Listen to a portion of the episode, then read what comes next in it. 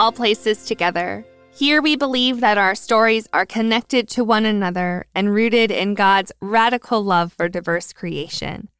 Wherever you are, whoever you are, however you are, take a deep breath.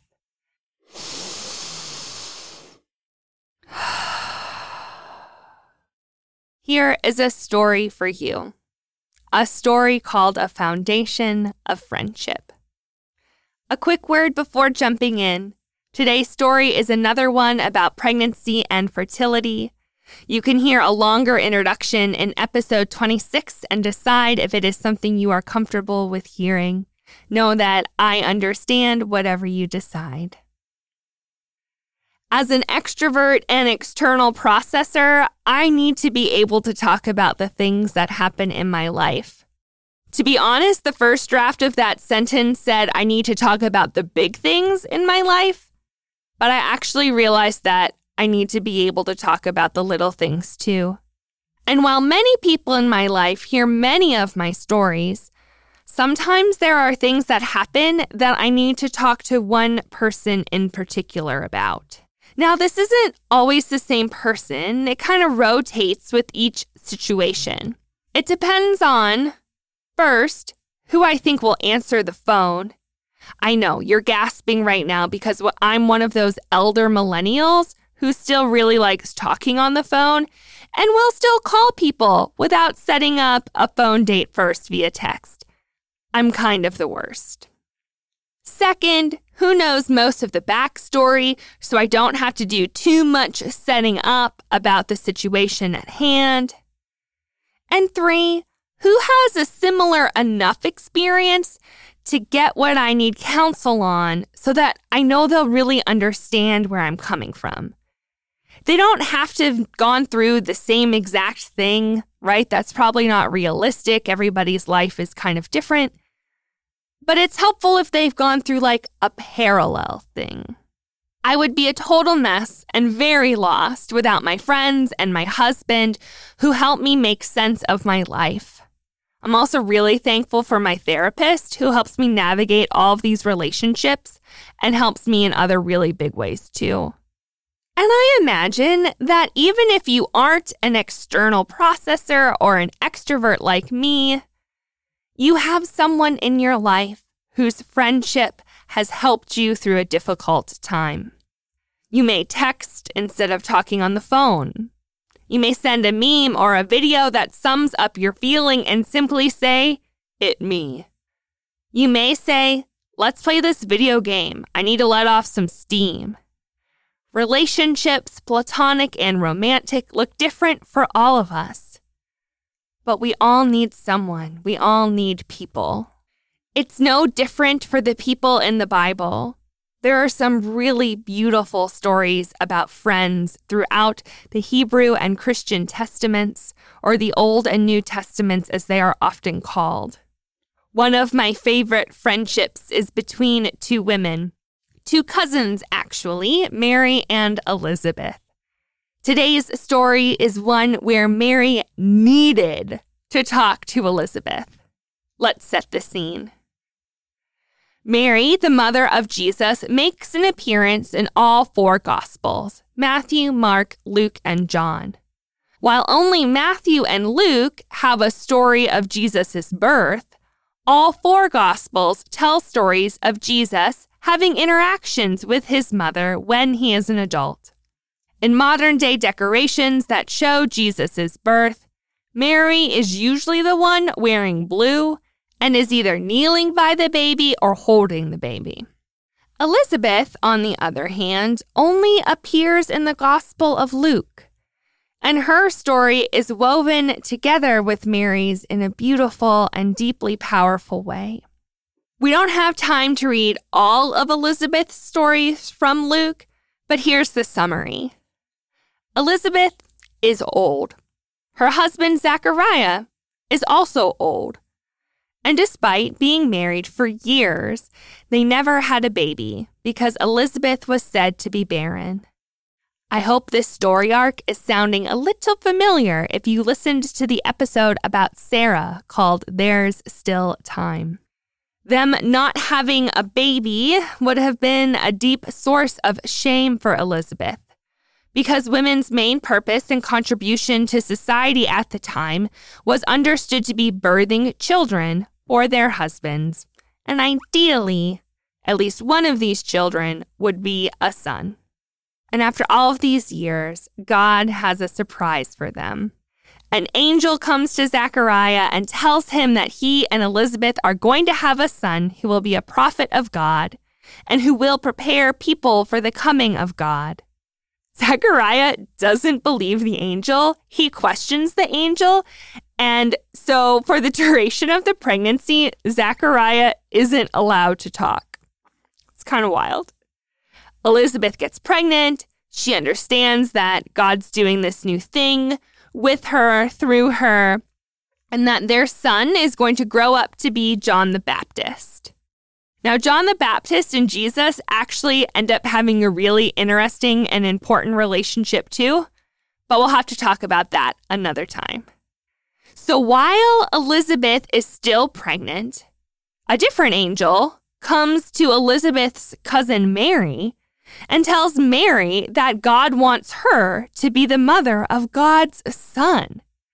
This is a big deal on a lot of levels, right? First of all, is that God has never really had a son before in this way. So it's pretty wild and pretty innovative, like from the get go. Another reason that this is a big deal was because Mary was not yet married. And then, based on societal standards, this means that she should not be pregnant. Saying yes to God was putting the possibility of having a stable life on the line.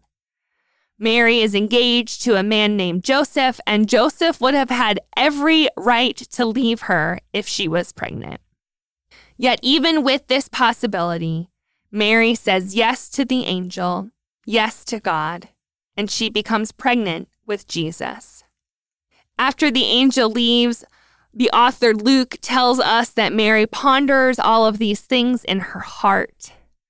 What a heartfelt affirmation for all of you internal processors out there who hold things in your heart. You and Mary, the mother of our Lord, just goodness, have this beautiful thing in common.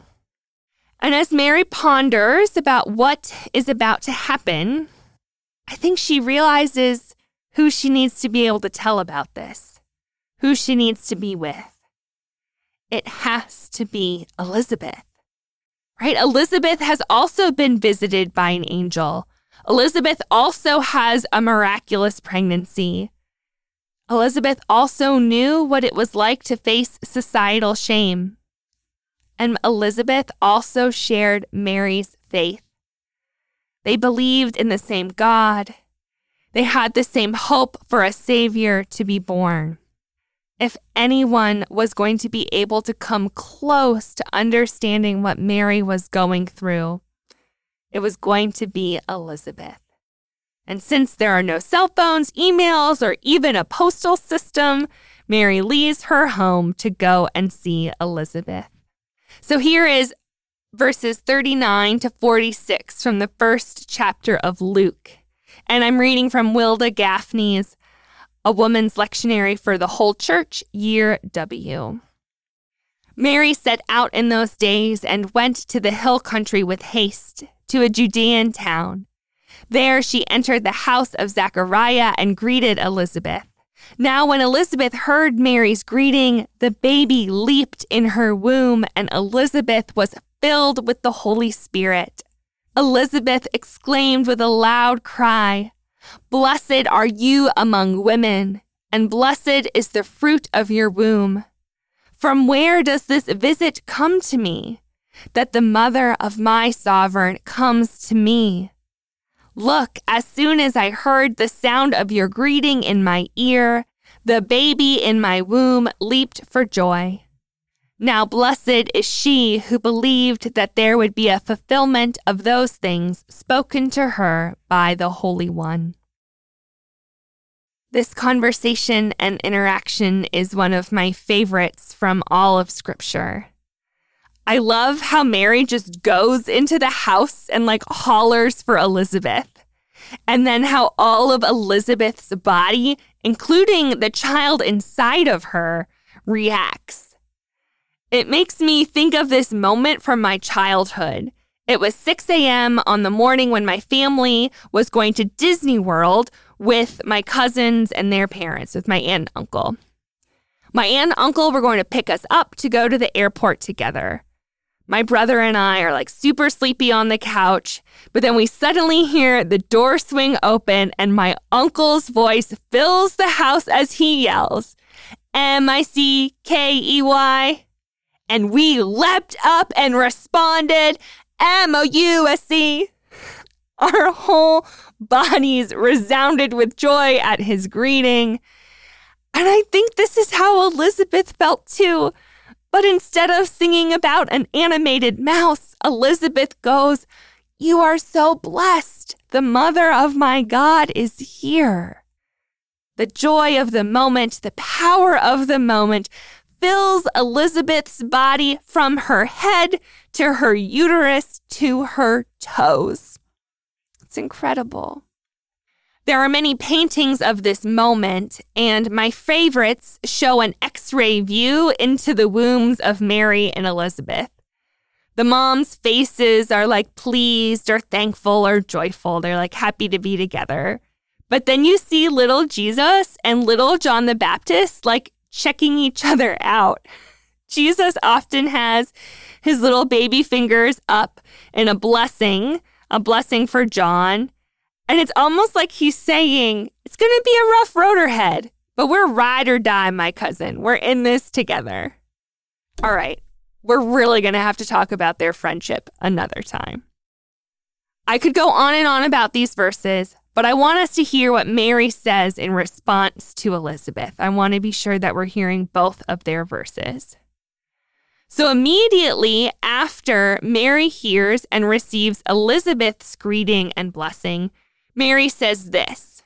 We stopped at verse 45, and now we're picking up at verse 46. And again, I'm reading from Wilda Gafney's A Woman's Lectionary for the Whole Church, Year W. My soul magnifies the Holy One, and my spirit rejoices in God my Savior. For God has looked with favor on the lowliness of God's own womb slave. Surely from now on, all generations will call me blessed. For the mighty one has done great things for me, and holy is God's name. God's loving kindness is for those who fear God from generation to generation. God has shown the strength of God's own arm. God has scattered the arrogant in the intent of their hearts. God has brought down the powerful from their thrones and uplifted the lowly. God has filled the hungry with good things and sent the rich away empty. God has helped God's own child, Israel, a memorial to God's mercy. Just as God said to our mother and fathers, to Hagar and Sarah and Abraham, to their descendants forever. And Mary remained with Elizabeth about three months, and then she returned to her home. Here ends the reading. These verses are called the Magnificat and have been set to countless musical tunes over the course of history. And the themes that we see here actually draw heavily from another biblical song sung by a woman named Hannah in 1 Samuel, a book that is in the Hebrew Testament. We'll actually be digging into Hannah's story and song next week. So this week, we can really focus in on what Mary is saying here to Elizabeth. Just as Elizabeth had a full embodied reaction to Mary's greeting and shared words of prophecy, Mary responds with her own embodied prophecy.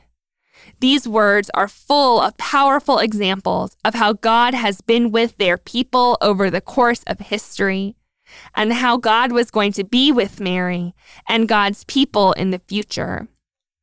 Mary points back to Sarah and Abraham. I want to mention that Dr. Gafney, the translator here, appropriately, I think, adds in Hagar to this list, but Hagar's name is not listed in the original Greek.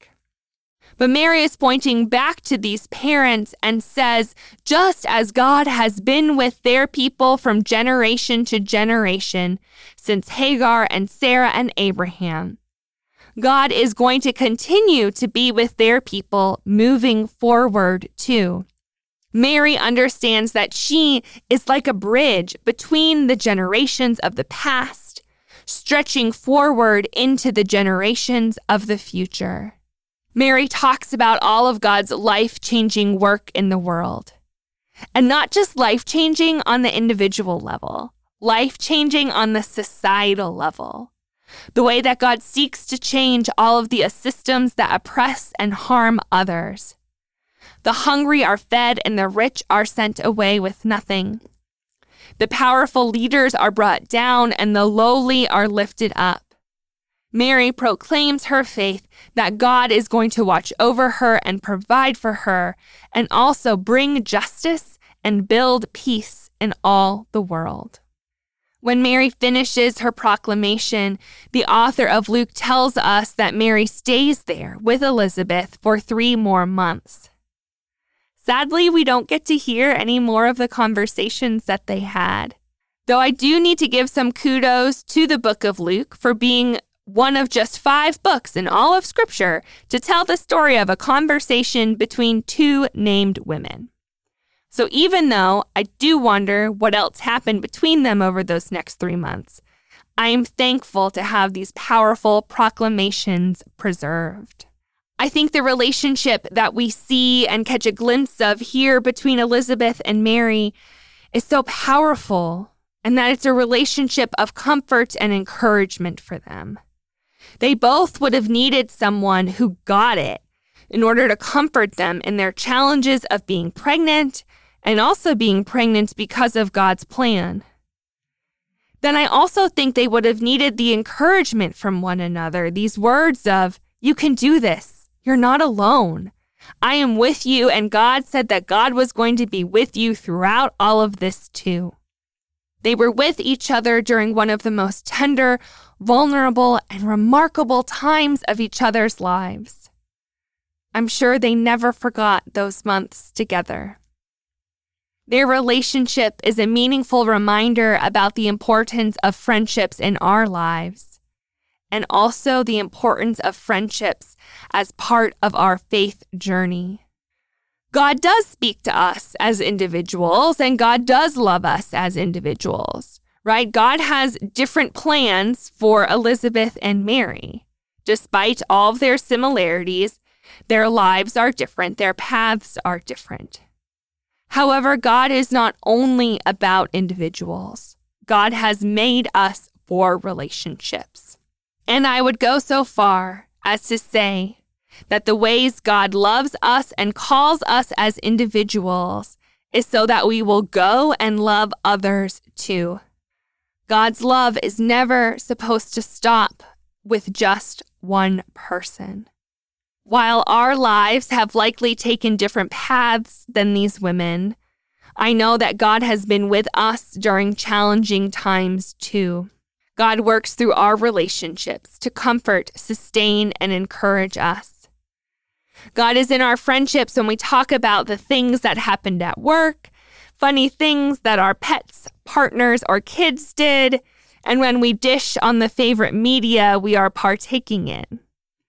Those ordinary conversations build a foundation for us to be able to share the really vulnerable and powerful parts of our lives too, so that hopefully we can say to our friends, a colleague said a really racist thing to me. I don't know if I did all I could at that moment. Can you help me process and practice what to say next time?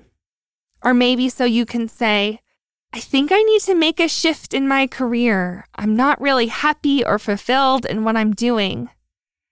Do you think I'm nuts for this? For changing jobs or for going back to school? Do you think I'd be good at this? Or even, I've come to understand myself more fully. I identify as non binary. My pronouns are they, them. Please don't use he, him for me anymore. Can you help me prepare for coming out to my parents? When we listen to our friends in these tender and vulnerable moments, we are sharing God's love with them. When we listen to our friends lament or vent frustrations, we are sharing the love of God with them. When we support them in taking risks for the sake of justice and wholeness for themselves or others, we are sharing the love of God. And when we encourage them beyond their comfort zones for the sake of justice and wholeness for themselves or for others, we are sharing the love of God. Now, if you don't have those in your life right now who support you in these ways, I pray that you find a friend who does support you or that they find you. I know that making friends in adulthood is really weird and really hard, so know that I am cheering for you in the biggest way. Together, we can embody the prophecy of Mary. We can fully join in the coming of God's kingdom on earth. With God and with each other, we can feed the people who are hungry. We can free the imprisoned. We can uplift those who have been oppressed. Together, we can join our voices with Hagar, Sarah, Abraham, Elizabeth, and Mary and proclaim that God has seen us. God has loved us and forgiven us, and that God has gifted us to each other so that we can be healed and that we can heal the broken and hurting world.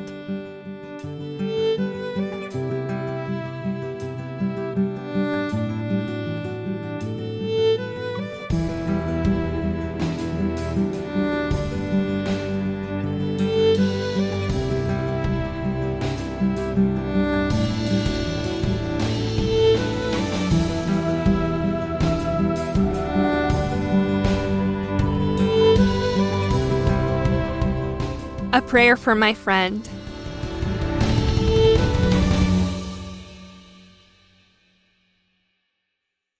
Holy God, I don't know where I would be or who I would be without them.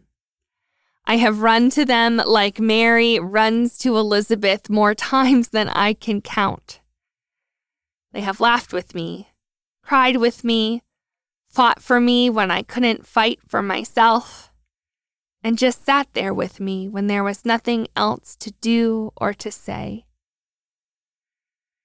I know that when they do these things, they are embodying your love.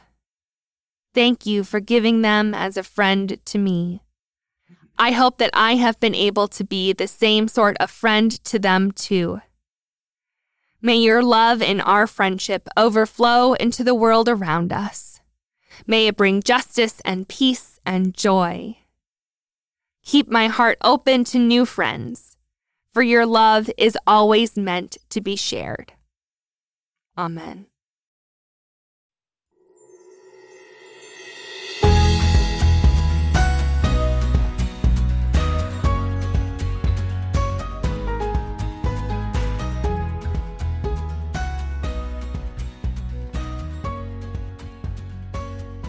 Thank you for joining us at All Places Together. If you heard yourself or someone you know in these stories today, we hope you heard God too. I recently heard from Joy, who shared with me how much the episode on Sarah called There's Still Time meant to her. She wrote, I turned 50 this summer and I keep thinking I'm almost out of time. I have so many things I haven't gotten to do. I want to travel. I want to spend time with my husband. He's nine years older than me. I so feel my own age, but his too. I try so hard to keep it in perspective, but this year has affected me more than I expected. When I saw the title of the podcast, I immediately listened to it before our church service. So thank you. Thank you for it all, including your willingness to put so much of yourself out there. Joy, thank you so much for sharing with me these words and for listening to the podcast each week. And I'll say again for you, Joy, there is still time. Time for you, for you and your husband, and for you and your family to recover from this year and follow your heart into new adventures. Now, everyone, don't forget to weigh in on who from the Bible you would like to hear a podcast about from me. I'll be dedicating two whole episodes to listeners' choice before Christmas. To join in on the conversation on Instagram and Facebook, look for the post that says, Tell me more, Colleen, and comment there who you want to hear about. If you don't do social media, then you can email me at allplacestogether at gmail.com. That's A L L P L A C E S T O G E T H E R, at gmail.com. To continue to see All Places Together grow, you can give through our website. Scroll to the bottom where it says Give to All Places Together, and then you'll be redirected to our giving platform. Thank you to our mission partners of the Virginia Synod, the Evangelical Lutheran Church in America, and people like you who share contributions. Now, I know that it can be hard to give financially. So remember that we celebrate all of the ways that you share the stories of all places together with the people in your life and engage with the APT community throughout the week. This week, especially, I hope that you'll share this podcast episode with your dearest friends. Send them the link to this and say, I need you to listen to this and know that I have prayed that prayer at the end about you. I am so grateful for our friendship. And until next time, remember that God loves you and is with you, wherever, whoever, and however you are.